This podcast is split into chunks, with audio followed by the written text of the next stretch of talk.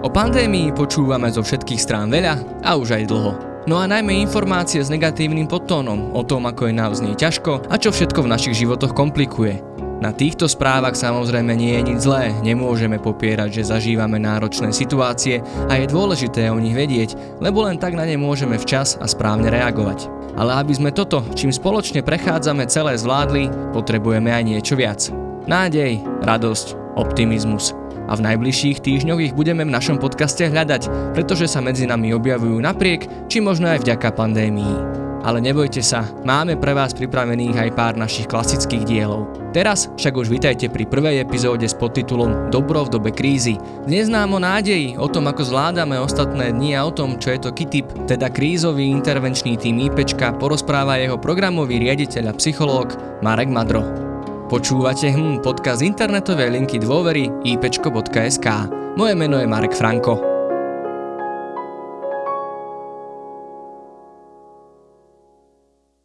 Ahoj Marek. Pekný deň.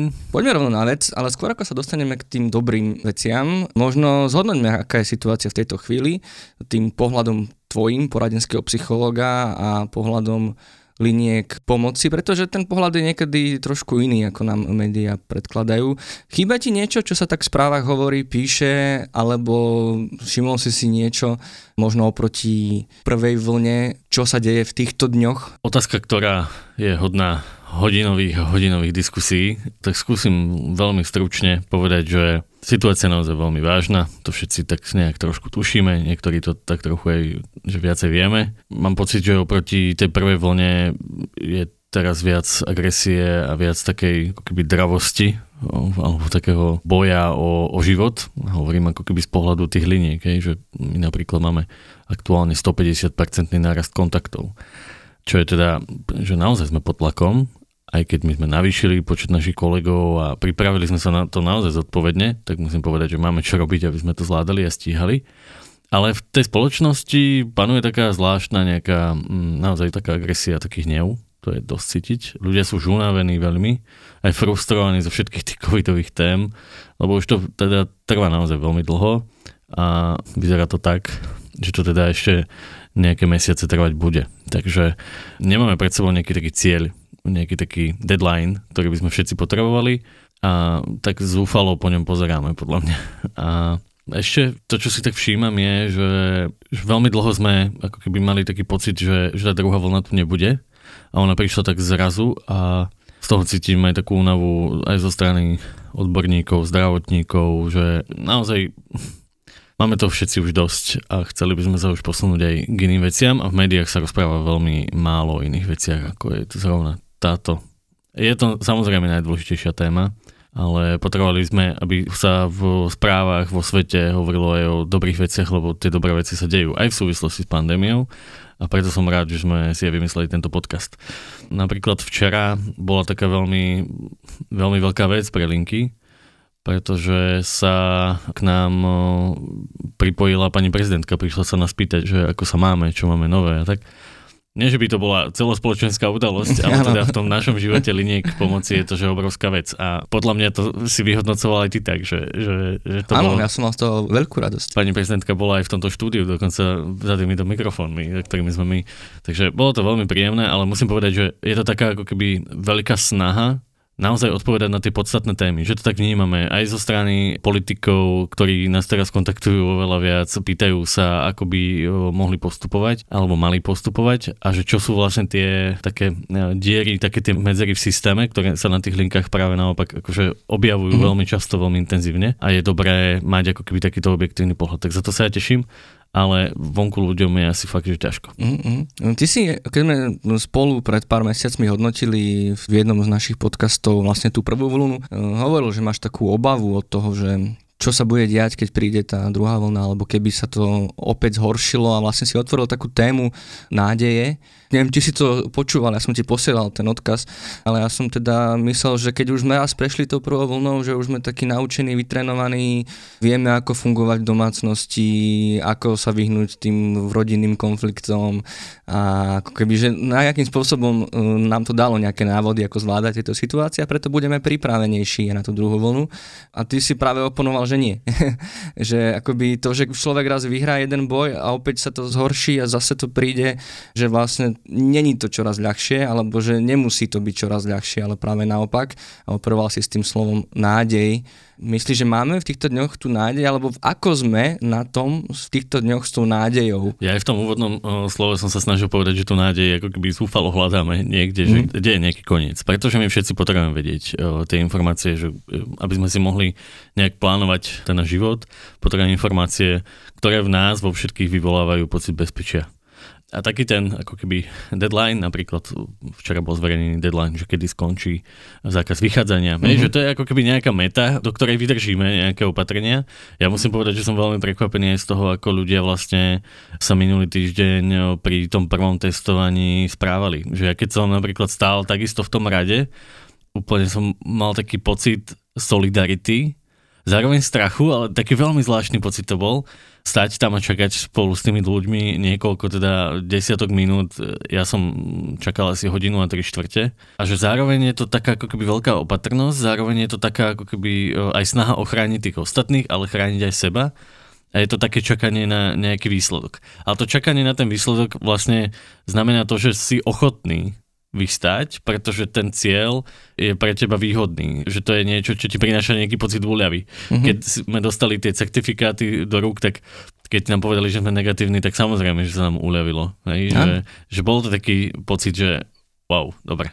A môžeme ísť ďalej. A že takto vlastne s tou nádejou my potrebujeme mať nejakú metu, ktorá nám vlastne hovorí o tom, že čo vlastne tá nádej znamená. A pre každého z nás s tými našimi hodnotami, s tými našimi presvedčeniami je vykreovaná, lebo sa zobrazuje tá nádej v niečom inom. A je veľmi dôležité, aby sme si, ak nám to teraz táto situácia neponúka, aby sme si to dokázali vytvárať aj my sami. Jo, takéto mm-hmm. ako keby nejaké méty, niečo, čo by sme mohli nazvať, že to, to je nejaký náš cieľ, toto je nejaká nádej, tá cesta k tomu cieľu. Hej. O tom vlastne nám tu aj niekto v podcaste vravel, že robiť si také krátkodobé, strednodobé, dlhodobé ciele a vlastne neustále si ako keby možno tak odfajkovať tie... V krizovej situácii je ale problém v tom, že, že nemôžeš si plánovať veľmi dopredu. Uh-huh. Potom to vedie k pocitu frustrácie, alebo práve naopak, ako keby to prináša negatívne pocity. Hej. Čiže je dôležité robiť nejaké krátkodobé ciele, pokojne aj až tak krátkodobé, že v tento deň je pre mňa nádejou to, že sa teším na toto a na toto. Toto bude ten vrchol môjho dňa dneska a toto bude vrchol môjho týždňa. Hej? A ešte popri tom sa budem snažiť každý deň urobiť radosť niekomu vo svojom okolí, to je strašne dôležité. Ja som teraz počul o veľa takých e, ľuďoch, ktorí posielajú susedom SMS-ky a pýtajú sa, že čo by mohli pre toho suseda urobiť. A že sú tu, keby náhodou. Bol som svetkom rôznych takýchto diskusí na sociálnych sieťach, kde naozaj sa ako keby tá vlna solidarity, ktorá bola pri tej prvej e, vlne taká ako keby viditeľná, citeľná. Ale to až taká demonstratívna. Áno, áno, až, až taká ako keby že, e, burcujúca, a, tak, tak tá nám teraz pri tej druhej vlne chýba ale ona ako keby niekde v nás ona drieme. Tu je? Ona tu drieme, ale nedostáva toľko priestoru a možno nemáme také ako keby viditeľné prejavy toho.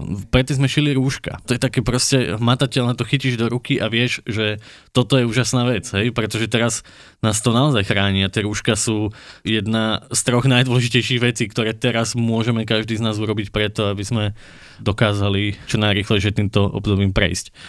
No a to nám teraz chýba, lebo tie rúška už ako keby máme dostupné a teraz vlastne, keď sa pozrieme na tie dve ďalšie rady, tak to je, že aby sme išli po tej štruktúre rúška, ruky, nepodávať si ruky, mm-hmm. tak, tak to je také, že, že to vnímame, že, mm, že škoda, hej, že si nemôžeme podať ruky, že, že to pozbudzuje ten vzťah alebo aj tú solidaritu a odstup alebo rozostupy. Ale teda tie dve ďalšie nie sú také hmatateľné a, a preto je problém pre nás uh, nejak akože to uchopiť a tešiť sa z toho vlastne, že, že takéto... No, nevidíme to, mm. akoby no. nemáme taký ten symbol toho, ale ako sa rával, je to tu, lebo pri tom testovaní naozaj to bolo vidno, že tí ľudia k tomu pristúpili zodpovedne, vlastne na pár prípadov nejakých ľudí vlastne neboli pri tom žiadne konflikty, mm-hmm. zdravotníci odmakali neuveriteľné Kokso. množstvo hodín. O tých zdravotníkov ani nehovor. Ja, ja, som, ja som bol veľmi, dokonca ja som bol, bol že šokovaný, že koľko tých zdravotníkov mm-hmm. nakoniec sa tam vystavilo tomu riziku. Totiž to problém je v tom, a o tom sa ani nehovorí, ale to nie je veľmi pozitívne, ale pozitívne je to, že oni sú naozaj nielen že profesionáli, ale oni sú aj ľudia. A to sa ako keby ukázalo pri tom testovaní cez víkend, že totiž to náš problém je v tom, že najhorší stav bude, keď nám začnú zlyhávať e, zdravotnícke mm. zariadenia. Sú také obavy, že sa to teda môže stať hej, v priebehu pár týždňov. My sme tých zdravotníkov, ktorých potrebujeme mať ako keby nejak pripravených, oddychnutých na tú dlhodobú fakt obrovskú záťaž, tak my sme ich vlastne ešte aj počas toho víkendu, kedy oni môžu trochu vydýchnuť, tak my sme ich vlastne poslali, aby celý deň stáli a, a vlastne nás testovali, aby nás ochránili vlastne všetkých. A možno aj preto, aby oni z dlhodobého hľadiska spolštili ako keby to riziko toho zlyhania toho zdravotníckého systému, ale oni proste naozaj že išli do toho. Pre mňa sú naozaj teraz, že zdravotníci že brutálni hrdinovia, ja som si ich vždy vážil, ale musím povedať, že teraz je fakt vidieť, že čo znamená robiť svoju prácu dobre a nielen dobre, ale že s nasadením dlhodobo a bez nejakej že, veľkej podpory. Aj takej spoločenskej. V nedelu o 8 večer sa organizovala taká akcia potlesk pre tých zdravotníkov. Mm-hmm. Ja som otvoril okno, bol som veľmi teda zvedavý, že ako, tak ja som teda tlieskal, ale musím povedať, že som počul iba sám seba, lebo asi bývam v nejaké také bubline, ale počul som teda, že naozaj, že je to strašne dôležité fakt tým ľuďom poďakovať a vlastne fakt oni sú hrdinovia. A vlastne ktokoľvek to teraz niečo pre toho druhého človeka urobí, tak teraz si to treba všimnúť, treba to teraz oceniť, treba to možno aj zverejniť, že my to potrebujeme mať takýchto hrdinov teraz, pretože nám to prináša ten pocit, že ten svet je naozaj dobrý, že to je dobré miesto. Áno. A že, že tá korona, aj keď je naozaj že obrovský pre nás aktuálne nebezpečná, lebo ju nepoznáme, tak nevyspytateľná, tak e, tu sú ľudia, ktorí dokážu urobiť zázraky. Ešte chcem povedať, že jednu takú pozitívnu vec som zachytil, že ľudia na východnom Slovensku, že pre seniorov vyrábajú také letačky a hádžu ich tým seniorom do schránok alebo e, k dverám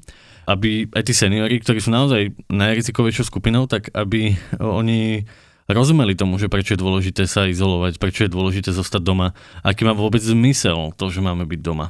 A my všetci potrebujeme rozumieť mm-hmm. tomu, že keď dostávame nejaké obmedzenie, tak potrebujeme rozumieť tomu, že čo nám to priniesie je dobré, to, že to obmedzenie budeme dodržiavať. A vtedy máme teda aj väčšiu ochotu. A že to je vlastne úplne úžasné, že toto veľmi bolo treba, aby sa udialo. Zatiaľ sa to deje v nejakých maličkých dedinkách, na východnom Slovensku, ale deje sa to. Ale to je dôležité, že sa to deje aj takto lokálne. Nemôžeme čakať furt na ministerstvo a kým to príde z hora. Na premiéra, hej, ktorý hej. Mm. z vrtulníka alebo z lietadiel bude rozhadzovať letáky. Ale bolo by to pekné.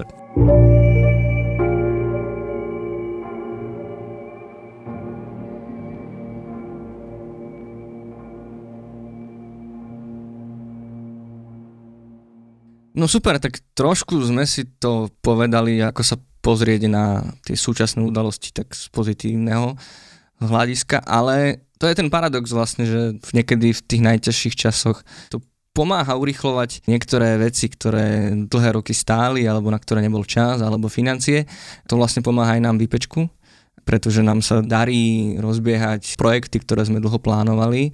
Tak Marek, povedz nám prosím ťa, čo máme najnovšie, ktorý projekt sme tuším včera večer spustili oficiálne. Uh, no, musím povedať, že sa nám včera podarilo zase urobiť taký kročík smerom k takej profesionalite alebo k takým ako keby inovatívnym službám pomoci ľuďom v tých najťažších situáciách vďaka dvom firmným partnerom. To je strašne ako keby takisto dobrá správa, že tu sú firmy, ktoré naozaj mm-hmm. si uvedomujú, že tá situácia je iná a že aj, aj sa musia inak teraz postaviť k tej svojej zodpovednosti alebo príležitosti, ktorú oni majú a nám Slovenská sporiteľňa a nadácia Orange pomohli spustiť projekt krízového intervenčného týmu. Totižto my sa často dostávame pri tých najťažších rozhovoroch do situácií, že zvažujeme prizvanie záchranných zložiek a my ich veľmi často aj prizveme. Ale potom je nejaká časť kontaktov, ktoré sú anonymné a my vieme, že vďaka tomu nášmu rozhovoru, alebo že, že to, čo my vďaka tým našim kompetenciám viesť krízový rozhovor, by sme vedeli tomu človeku pomôcť aj priamo tam na tom mieste. Aj s tými princípmi anonymity, no, ktoré ten záchran... Spomenuli sme, že čo znamená krízový rozhovor, že o, o akej situácii sa rozprávame? O, rozprávame sa o, o myšlenkách na samovraždu, alebo teda presnejšie o samovraždnom pokuse, alebo o situácii, kedy obe domáceho násilia sa rozhodne o tom začať hovoriť mm-hmm. a potrebuje taký ako keby most medzi tým systémom a medzi dištančnou pomocou. A tento krízový intervenčný tím práve vytvára ako keby tú pomoc, ten most. Momentálne to pilotujeme v Bratislavskom a Trnanskom kraji. Znamená to, že my z linky dokážeme vyslať aj tým našich profesionálov, ktorí prídu priamo za tým človekom, ktorý je ohrozený tou krízovou situáciou mm-hmm. a mhm. priamo tam mu dokážu pomôcť. Čo je teda úžasná vec. My tu na Slovensku máme niekoľko takýchto krízových tímov, ale oni sa špecializujú na rôzne oblasti, napríklad Modrý aniel na hromadné tragédie a, a podobne, alebo máme krízové týmy v školách, to je akože úplne mm-hmm. úžasná vec, ktorá sa darí najmä v posledných rokoch rozbiehať. A teraz k tomu pridávame aj takýto špeciálny tím, z čoho sa ja naozaj že veľmi, veľmi, veľmi teším. A máme už aj prvé skúsenosti, máme tie prvé výjazdy za sebou a zdá sa, že to pomôcť s tým prepojením linky a toho mm-hmm. krízového intervenčného pracovníka, že dáva ako keby naozaj, že novú príležitosť na to, ako posunúť tie služby, tú starostlivosť o duševné zdravie úplne, že o, o, kroky, o kroky ďalej. Mhm. Ja to len zhrnem, aby to teda bolo jasné, lebo možno si to stále nevie niekto predstaviť. Teda, že keď nás, teda linky dôvery, kontaktuje niekto v takejto krízovej situácii, ktoré si spomínal a nepotrebuje tú akútnu pomoc záchranných zložiek, tak ideš ty alebo niekto z nášho týmu, sadneš do, do auta, auta mm-hmm. a ideš tam za tým človekom, ktorý ti dá tú dôveru, ako keby aspoň čiastočne vystúpi z tej anonymity, že ti povie, kde je, kde sa mm-hmm. nachádza. Ty za ním prídeš, a čo potom? Ja len chcem doplniť alebo trošku popraviť to, čo si hovoril. Totiž to časť tých našich prípadov je objektívne, naozaj tí ľudia nedokážu výjsť z anonymity, mm-hmm. preto aby sme im mohli zavolať záchranku alebo tých policajtov. Že my v nejakej chvíli jednoducho potrebujeme byť schopní konať. A sú také prípady špecifické, kde sa dá pomôcť tomu človeku aj s tým princípom anonymity, ale potrebujeme, aby tam niekto za ním prišiel. A potrebujeme aspoň od neho vedieť, že kde sa nachádza. To väčšinou ten človek je ochotný povedať, ako náhle vie, že tí ľudia sú naši, že sú súčasťou toho nášho týmu. A keďže s nami zažíva ten pocit bezpečia, tak potom je ochotnejší sa rozprávať aj e, s tými našimi kolegami. A my tam na to miesto prídeme, oslovíme toho človeka a začneme samozrejme viesť ten rozhovor s cieľom priviesť toho človeka do bezpečia na chránené miesto, snažíme sa mu ako keby navrhnúť aj pár o, takých praktických riešení, ako tu a teraz v tejto situácii o, môže urobiť niečo iné, ako napríklad o, ukončiť svoj život. A naozaj, že máme za sebou niekoľko takýchto výjazdov, už aj teraz, aj keď sme to len včera predstavili, tak už niekoľko týždňov sme to testovali, pilotovali, tak o, je to naozaj že taký ideálny spôsob, ako nadviazať spoluprácu tej linky a nejakého záchranného systému, ktorý je fyzický, ktorý fyzicky môže prísť a musím povedať, že veľa z tých našich skúseností a budeme posúvať potom určite ďalej smerom k tým záchranným zložkám alebo smerom k ministerstvám, že asi takto by to mohlo vyzerať, takéto máme skúsenosti a budeme dúfať, že, že raz sa to stane súčasťou toho systému.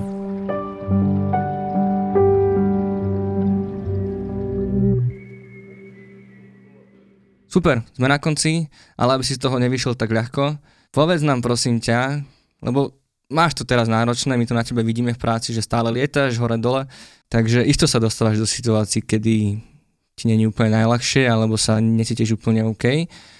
Čo ti pomáha v takýchto situáciách, ale povedz prosím ťa, že prečo ti to pomáha, že či si prišiel na to, že toto u teba funguje preto, lebo...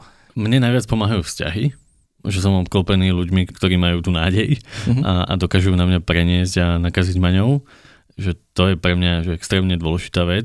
Zároveň mám okolo seba, alebo sa snažím obklopovať ľuďmi, a nielen teda tu v práci, ale aj, aj inde, ľuďmi, ktorí majú aj humor a to je pre mňa strašne dôležitá vec. A zároveň, keď môžem, tak utečiem niekde do lesa, kde nie sú žiadni ľudia a snažím sa nikoho nestretávať, čiže pre mňa o, takéto nariadenie, že 15 metrový rozostup mm-hmm. v extraviláne, tak to je úplne že ideálne, čo môžem urobiť pre mňa je to ticho a ten les ako keby niečo, kde fakt môžem ujsť od toho všetkého a snažím sa aspoň raz za týždeň si nájsť takúto nejakú chvíľku.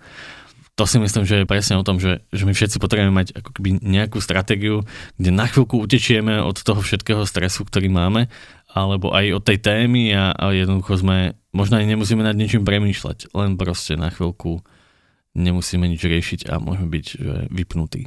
To je strašne dôležité. A toto napríklad nepomáha, ja sa snažím veľmi takýmto spôsobom vypínať. A ešte pri prvej vlne som začal hrať uh, PlayStation, tak teraz mm. pri druhej vlne som to obnovil a máme uh, štvrté pokračovanie Crash Bandicoota. Takže to tu ešte drtíme uh, niekedy, keď, sa, keď, keď už je to fakt moc. A prečo si myslíš, že na teba fungujú práve tieto stratégie? Mm, ja som totiž to ja pri svojej práci stále riešim systémové zlyhania a potrebujem e, sa držať niečoho, čo funguje, niečoho, kde tie zlyhania sa proste nestanú. A les ťa nesklame. Hej, že, že les... Tam sa nemá čo skaziť. Áno, tam sa nemá čo pokaziť práve naopak. Keď tam ideš e, v zime, tak je tam nádherne, keď tam ideš na jar, je tam nádherne, v lete takisto a na jeseň. Teraz všade popadané listy, je to úplne úžasné, úžasné výhľady. Takže toto je to asi, čo potrebujem. Takú tú istotu, že, že toto ma nesklame a že toto aj keby pršalo, aj tak je to, aj tak je to krásne. A PlayStation ťa nesklame tiež? Lebo tam mám pocit, že niekedy nie si úplne z toho šťastný. hlavne, keď, hlavne keď sa mi to nedarí. Ale to je ako keby dobre v tom, že zase sa zafokusuješ na nejaký iný cieľ a je to fakt relax. Akože ono to možno teraz znie, že celé hodiny tu hráme tu PlayStation, ale že tak trikrát za týždeň ho vyťahneme na hodinu, kedy sa potrebujeme trochu zresetovať a, a potom byť funkčný a pokračovať. Ale keď sa vynarvačíš na ten konkrétny, na tú konkrétnu vec, napríklad v tom jednom nejakom leveli, hej, že je tam nejaká prekažka, ktorú nevieš uh, zdolať, tak ťa strašne potom poteší. Ja som zistil jednu takú vec, že keď už sa mi fakt dlho nedarí, tak to proste musím vypnúť a na druhý krát, keď to iba zapnem, tak mi to, hneď to prejdem. A ten odstup od toho je vlastne strašne užitočná vec. A uvedomujem si, že to môžem využívať aj viacej v práci. Vlastne prekonávanie kríz nejakým spôsobom. Áno, presne tak. Dobre, Marek, ďakujem ti veľmi pekne za tento rozhovor. Prajem ti veľa šťastia, veľa zdravia, veľa síl do týchto časov. Ďakujem ti veľmi pekne za pozvanie a aj keď som tu bol už toľkokrát, dúfam, že ma ešte pozveš. Myslím si, že sa k tomu ešte dopracujeme. Pekný deň všetkým, veľa zdravia. No a na záver klasická, ale v súčasnosti čoraz dôležitejšia informácia. Ak máte akékoľvek ťažkosti, neváhajte sa obrátiť na viac ako 100 vyškolených odborníkov na krízovej linke pomoci ipečko.sk alebo dobrej linke. Čakajú na váš chat, e-mail, telefón alebo videohovor 24 hodín denne. Pomáhajúci podcast HM pre vás pripravujú dokumentarista Marek Franko, psychológovia Marek Madro a Lenka Nemcová a špeciálna pedagogička Zuzana Juráneková. Nájsť a počúvať ho môžete pomocou podcastových aplikácií či na webe alebo YouTube kanály IPčka. Ak by ste nás chceli podporiť, môžete tak urobiť odporúčaním a zdieľaním na sociálnych sieťach alebo finančne cez portály Patreon, Darujme či prenájmom nášho štúdia. Vopred ďakujeme za každú pomoc, opatrujte sa a nezostávajte sami.